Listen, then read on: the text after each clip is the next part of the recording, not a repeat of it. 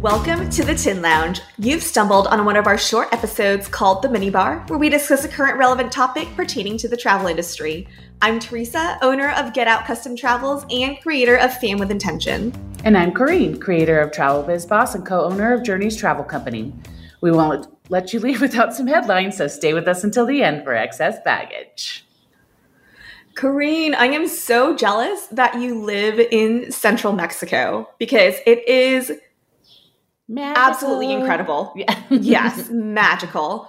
and for people who think that just going to Cancun, uh, a lot, you know, they can just check off their Mexico box and never return. That is incorrect. You yeah. absolutely need to go back and check out central Mexico, like Mexico City, Querétaro, where you and Tracy live, and also San Miguel de Allende. And I now understand why people go to San Miguel and and also like Querétaro and other central Mexico cities and then decide to just move there because yeah. I felt the same thing of central Mexico. And I know I say that a lot, but this time I actually do mean it. Like I could I could live there at least for a few months. Yeah, um, it looked like you were having some really great experiences. Who was the fam with? The fam was organized by um, Wanderlux Destinations, which is a rep company. Um, and then the DMC they represent is NUBA, N-U-B-A. Um, and they're the local DMC that helped organize all these different activities. And I had an idea in my head of what I thought it would be like, but going there and actually experiencing it, I feel like it just went above and beyond everything that I had thought. And I learned so many cool facts. And one of the facts that I really loved, and it really showed itself during our, our trip there. Um, did you know UNESCO designates like UNESCO cuisines? Mm-hmm. I didn't mm-hmm. know that. Um, so like there are three cuisines that have like the UNESCO designation, and one of those cuisines is Mexican, Mexican cuisine. And I was like, okay, well let let's just check it out. I there was this one day where I had so many new flavors on my taste buds that I have never experienced before in my life. And I just, I'm like, I understand now. Like, I get it. I get it. I get why UNESCO has Mexican cuisine on their list, including a grasshopper. Including a grasshopper. Yeah. and it's, you just have to lean into eating a grasshopper. And apparently, they eat a, a lot with guacamole, and yes. that's how we ate it. And yep. it was delicious. Yep. If you just close your eyes, you would think they sprinkled breadcrumbs or something on your guacamole. You wouldn't even yep. know that it's grasshopper. I'm so glad you enjoyed it. Of course, I'm I love it and I love showing people parts of it. We had such a good day with you. And I'm so glad you also got to see Mexico City and San Miguel because mm-hmm people don't know what they're missing. They really don't. Yeah, absolutely. And, and, and how much you can get for City, your money. yes, I was going to tell you, it's so cheap. I had some of the most delicious street tacos for 18 pesos each. Which is less than That's a dollar. Less than a dollar. Yeah. Yeah. And at first, when they told me 18, I thought they said 80 pesos for a taco. And I'm like, mm, $4 for a taco? That's like a Taco Tuesday special in the States. So yeah, I'm sure these are like the best street tacos. I'll pay 80 pesos per taco. No, it was 18. Yeah. 18, 1 8, not 8 0. yeah, the so, other morning we yeah. went out to breakfast when my niece got here, and the entire bill for four meals was 80 pesos, which is $4. $4. I'm sorry. Incredible. No, no, no. I'm sorry. It was $8. $2 per meal, $8. Oh for a full meal, well, that, including that's a, drink. That's a bit too much. That's a bit too much. Four dollars I could do, but eight dollars for four people, that's kind of pushing really it. pushing it. Yeah. we well, also stayed in some amazing properties. Um, like Mexico City, we were in Four Seasons, and in San Miguel, we were at the Belmond Casa Sierra Nevada. And what I love about these two properties, especially the one in San Miguel, was that they had very exclusive activities for clients. So, for example, in San Miguel, they had an activity where you can go with the chef at the hotel to the market to buy produce and then go to a cooking class and cook with the chef. And that was so much fun to learn how to cook things. And not that I'm going to cook them at home because as you know, I don't really cook. The only time I cook is when I'm traveling. Um, but it was just really fun to learn what goes into creating these amazing dishes. Um, and they even have like art workshops and stuff like that with the local artist. So something really, really fun that you could really offer your clients for that high touch kind of experience. So yeah, check out my Instagram stories, guys. It'll be under highlights. Um, and I'm still rolling out the content right now. So hopefully, if you watch it later, uh, you'll still be able to catch some of it. I love it. Uh, well, before we jump into our discussion this week, we want to give a shout out to our podcast network, Trav Market Media. Head on over to travmarketmedia.com where you can find other amazing podcasts to grow and build your business. What's up first? a Travel Age West article by Emma Weissman. Hello, Emma. Mm-hmm. Uh, this one is about how your personality type impacts how you plan, book, and buy travel. I know for a lot of us, we do quote unquote personality tests. Like, I really love the Enneagram. Yep. And, you know, obviously, a lot of us maybe have taken the Myers Briggs, and there's so many out there. And it really gives us a glimpse at who we are as people and how we operate and how we think.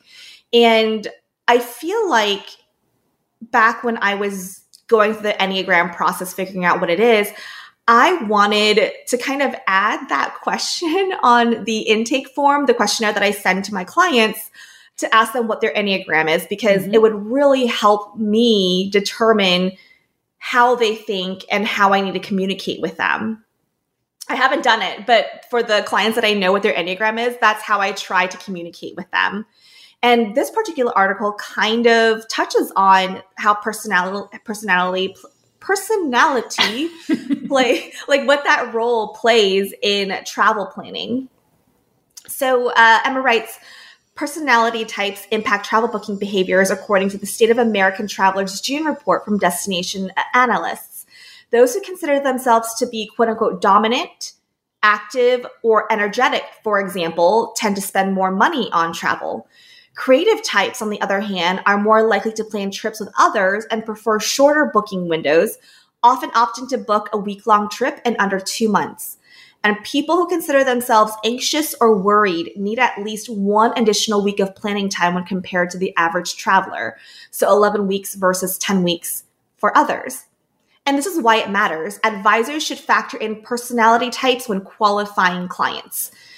Um, we all know that qualifying clients is important, but it might be time for advisors to get to know their clients on a deeper level. So, um, Emma suggests start by asking questions about a traveler's personality, such as Do you consider yourself to be a worrier, or are you more go with the flow? And then you use the intel you gather to better inform the trip booking process. So, an anxious client may need a longer booking window, while active and adventurous clients might prefer higher end offerings at an elevated budget. Yep. I think it's if you can catch on to your client's personality from the beginning, it really helps you. Now, I mean, some people just don't care. They're just going to do it their way no matter what, but I try to to communicate with them the way they need to be communicated with, handhold or another, I think, great question to ask is do you make decisions easily or quickly? Um, because some people who are indecisive really need more help, fewer options. Here it is, this or this, and just help them, you know, not get analysis paralysis. I can spot an engineer from a mile away, and an engineer needs all of the details patiently explained. They're going to have 700 questions. And it's important for us to understand that person is not trying to annoy us. This is how they make decisions. So we can either be patient and answer all those questions, or if that's just something we can't deal with, then refer that client on to someone else. Um, but it really helps us waste less time by trying to get an understanding of personality right off the bat. Here are some fast facts, which we love fast as facts. You know, are our favorites. Psychographics touch nearly every part of the travel planning process. And I think before I get into some fast facts, like it is so important to me and i think a lot of advisors were if we've been in the industry for a while i feel like we have a history of being able to read people well um, in terms of like their tone or their facial expressions and we're able to look into what they're really saying um, versus like what they actually said so um, one of the fast facts Active energetic travelers have the highest annual travel budgets at $5,200 versus $3,900 for the average traveler. Warriors are more sensitive to what they perceive as expensive costs right now and plan to spend less on leisure travel than they previously did.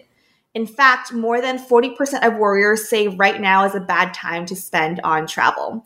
And I'll tell you right now, I have a client who is a worrier. She will, um, her anxiety is so high, like she will definitely take my recommendation on getting in um, to a destination to board a cruise like at least a day sooner because she's like, I know my anxiety will not allow me absolutely to enjoy the trip.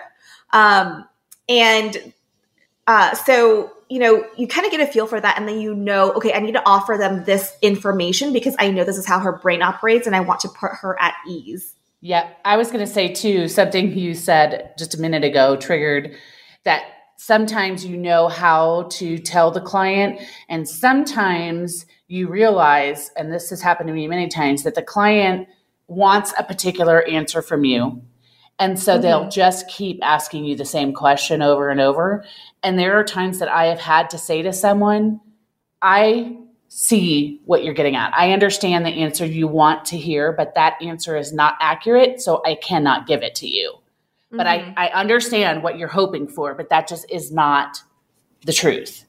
And usually they're going to respect you for that. I mean, sometimes people are just like a dog with a bone but usually if you yeah. just say like i see where you i see where you're going with this and i would love to be able to tell you that that is the truth but it isn't here is the mm-hmm. truth let's move on to the next question yeah yeah for sure um, it says 86% of Americans expect to travel in the next 12 months on an average of three leisure trips in this period. Yowza. That's a lot. More than 63% of respondents say they have a strong degree of openness to learning about new travel experiences and destinations to visit. May I suggest Mexico City, Querétaro, and San Miguel? um, adventurous, active, and energetic types are more are most likely to use their phones to look at travel information. 76% versus 63.1% for the average traveler. Travelers looking for a new romantic partner are more likely to use influencers to plan travel, 34% versus 19.8%. That's a big difference. And use online video resources for trip planning, 48.4% versus 33.1%. Romance seekers prefer to visit new places over ones they have been to before, and perhaps unsurprisingly, are less likely to want to see beautiful scenery and more likely to want a strong nightlife scene. Guess what? Hmm. Central Mexico has all of that. Um, people who identify as calm or sensitive are more likely to use online resources. When it comes to social media platforms, 32% of warriors pick TikTok over Instagram Reels. 28% pick Instagram Reels, and the rest said neither. Calm travelers prefer Instagram Reels, with 31.8% picking Instagram Reels over TikTok, and 24.7% opting for TikTok and the rest said neither. That is some good intel right there. Are you yes, looking so for calm travelers? Calm, if you're looking on reels. Thank yeah, you, I Emma. love watching TikToks. yeah, I love watching TikToks, but I am not a calm traveler, um, just personally. But I want calm travelers as my clients. So when I produce part. content, when I produce content, it'll be reels for short form video. But um, yeah, I'll be on TikTok. All right. Our next article is what you need to know about credit card travel insurance. I know for me, it's always kind of confusing. I never know how much coverage I'm getting. And I have the Chase Sapphire Reserve, which I think um, is like the Amex Platinum, but not Amex. And I like it because um, a lot of places don't take Amex. and like in Mexico, Amex is widely is widely accepted, but they needed different terminals, so it always took more time. So I'm like, give me Visa. Mm-hmm. Uh, and I know I have good coverage there, but I don't know the ins and outs.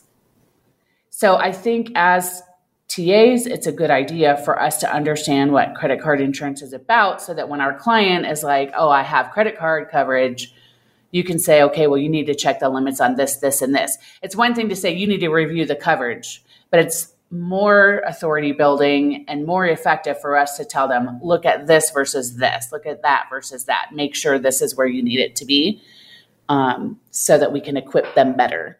I don't care if a client wants to use their own credit card insurance, but I don't want them to, like I always say, you need to make sure the entire trip is paid for with that card. You can't pay the deposit with that card and then pay off the trip with a different one. It's not going to be covered.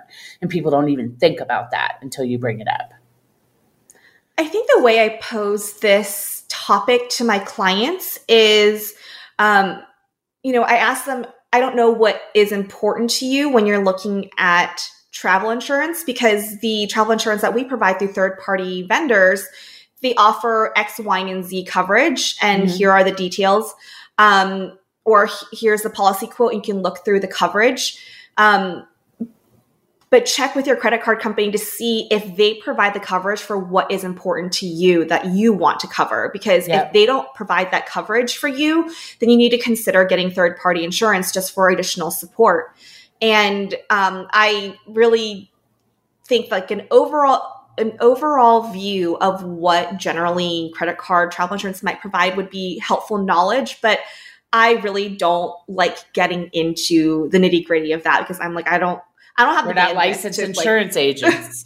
exactly. And I don't really want to do like all the research for you. You call your credit card and you ask them the specific questions. I like the way you word that because what I have found over the last thousand years I've been doing this is that people just assume I took travel insurance, whatever comes up, I'm covered, I'm going to get all my money back. I mean, I even have clients when they choose between credit or cash back, and then they'll choose the credit because it's cheaper. And then the time comes and they're like, oh, I didn't know I was just getting a credit. And I have to send them the email where I explicitly spell out this one has travel credit, this one gets all your money back, no question, you know. So mm-hmm. there's just not much attention given to the details. So I think when you ask someone what exactly is it that you want covered, that mm-hmm. Tells them, oh, I need to actually look at the coverage to see what is covered. So I'm going to work that into my language because I like the subtlety of that. I just want um, zero liability, Corrine. yeah, zero. Yes. Cancel for any reason, cashback. Um, yeah. so the article's uh, from afar, by the way, and it says most but not all credit cards provide several implicit travel insurances as benefits for being a cardholder.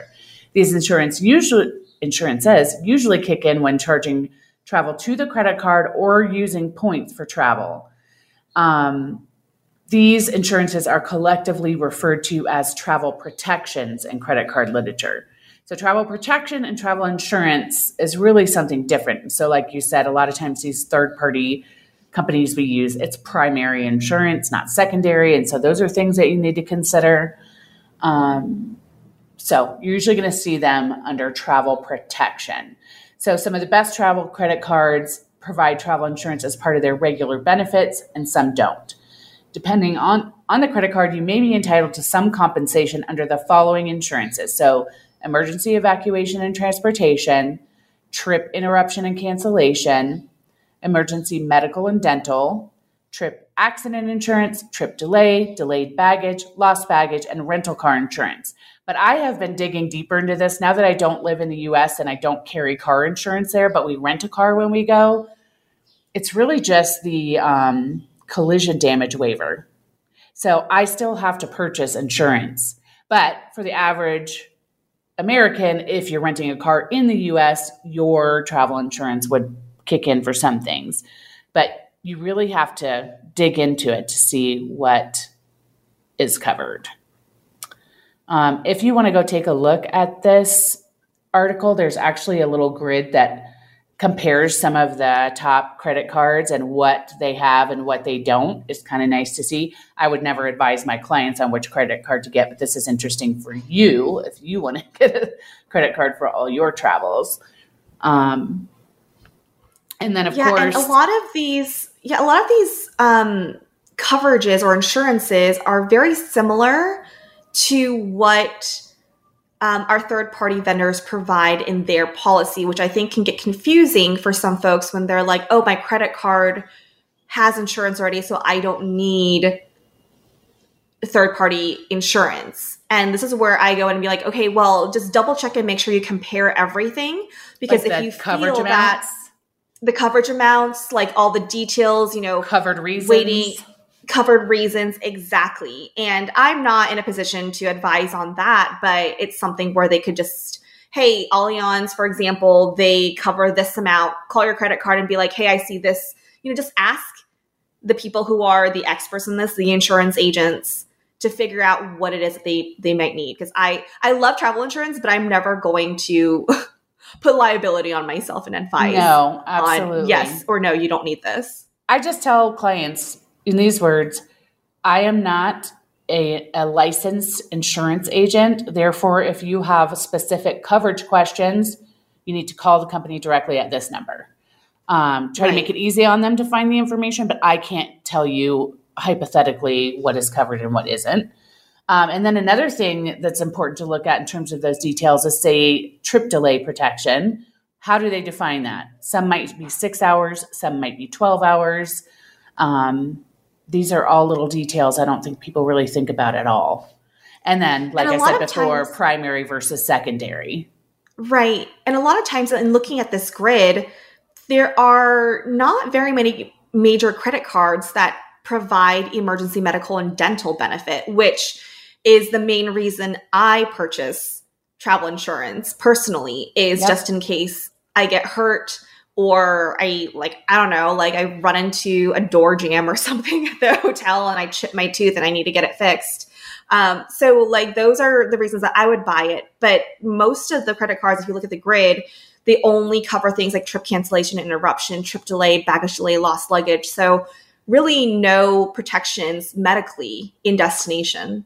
Well, and something I tell my clients all the time is you paid this amount for this trip. So obviously, it's not a life changing amount of money for you to part with, but medical expenses can absolutely be a life changing amount of money. Right. And so, Right. yes, I mean, I think we all lean toward the cancellation protection, but that's not really what could Mhm. bankrupt you, but med- medical Right. expenses could.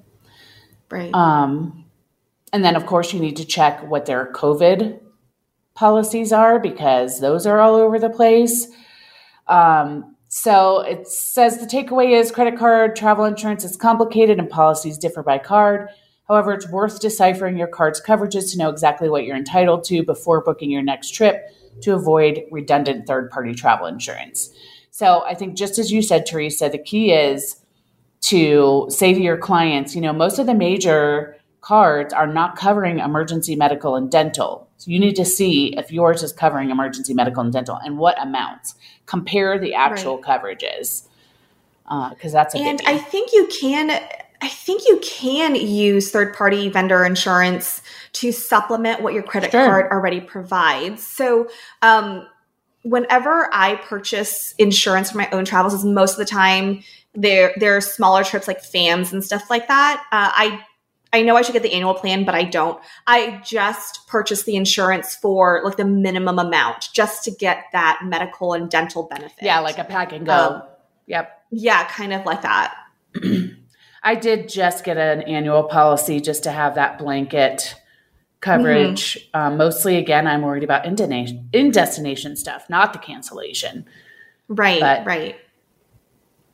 You know, we can't tell Everyone them what to buy, but we can just point out some things and help guide them in the Mhm. right direction. Show them you need to take a look at this thing and decide whether that's really enough for you. Mm-hmm. And that's that.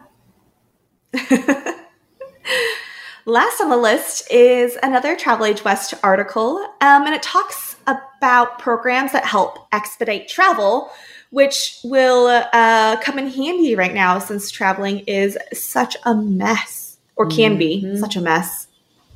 And we all know most about most of this stuff, but it's important to keep in mind so that you can you know you can use this information in social media you could use this in your mm-hmm. newsletters your clients again in terms of you being the authority if you point out these things and suggest these things to them that can help them I, honestly not standing in lines is like the goal of my life i will pay just about anything to not have to stand in lines if i get stuck in one i just deal with it but um mm-hmm.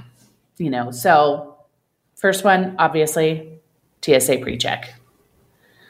It's easy to get. It's not expensive. Speaking of credit cards, a lot of cre- these uh, travel credit cards actually will offer a credit statement for people to get TSA pre-check or global entry. Um, if you want the instructions on how to apply for all this stuff, go click on the article. Again, this is all good, uh, juicy stuff that you can use in your marketing efforts. Sorry. I feel like if you're going to pay money for TSA pre-check, you may as well just pay an extra $15 and get global entry because it comes with TSA pre-check. Yep. I regret not doing global entry. Uh, it wasn't about money. I think I may have just misunderstood what the process was. And now mm-hmm. it's complicated for me to switch to that just because being in the US and getting interviewed and doing all of that stuff, that's a little trickier to navigate. Mm-hmm. that's number two on this list. yeah, definitely worth it. I will leave travel partners behind if they don't have TSA pre-check or global entry. I'll be like, I'm going to grab a coffee. See you whenever you're finished. because I, similar to you, I don't like waiting in line. And now with things being so busy, flying into Orlando because they had direct flights to and from Mexico City direct nonstop. Um, mm-hmm. I coming from Orlando, I feel like Orlando Airport is one of my least favorite airports ever, and it's so embarrassing that I have been wanting to write a letter to the mayor and to the governor about how it's such a poor representation of what Orlando is. Yeah. like you're coming in and it's such a stressful process. Nothing is organized. And so the line that they have you get into for global entry is the first line that you hit. So they categorize things by letters like A, B, C, D, E. They have a tiny sign as you're walking up to these lines that say find what category you're a part of and very small small letters. And then you know you get in line. So the first line was global entry but the kiosks for global entry was like all the way along the back wall. So you have to go along the back wall to the kiosk and then go against the flow of traffic to get back into line for global entry to be processed. I'm like who uh, who is organizing the flow of traffic here because this is not working so i had to end up staying standing in line for global entry because they had put everyone together, global entry, mobile passport, diplomats, all in the same line. And being so used to just breezing through with global entry, I was irritated that I had to wait in line for global entry, which is a first world problem, I know, but it just goes to show what um how you used to breezing through. Yeah. I am with that. I'm like, why are we waiting in line? Like I paid money for this. I should be just boom, straight through which most of the time I am, unless. I'm going through Orlando. Yep. The last one on the list is Clear, which I have never been entirely clear on how this works, but um, apparently it allows users to verify their identification via eye and face or biometric rec- recognition technology. So once you're at there's 50 airports in the US that have them and also there's they have it at some stadiums and other venues. But you just go to the kiosk, you scan yourself to be identified, and then you can use that airport lane, which is basically like skipping right to the front of the line. And I think this is really more about money. It's it a private 100%, company. Yeah, a hundred percent about money. And I remember being in JFK and I was connected through JFK. And then I was going through, we had already done immigration, gotten our bags, rechecked our bags and was going through security again. And so they had a TSA pre-check line and they had a clear line. And clear passengers were getting priority over TSA pre-check. So if there was anyone in the clear line, they would go first yep. before any TSA pre-check people. so Clear is a private company and the fees are higher than TSA pre-check. Obviously, it's 189 per year whereas TSA PreCheck and Global Entry, I think, are three and five years, or both five years, or. Woo. Yeah, so TSA PreCheck and Global Entry are five years. So TSA PreCheck on its own is eighty-five dollars. Yeah. Um, and Global Entry with TSA PreCheck is hundred dollars, and Clear is one eighty-nine per year.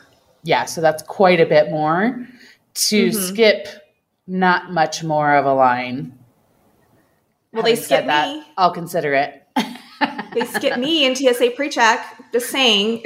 uh, I'm not exactly sure why they have Real ID listed as an expediting program because it's going to be required.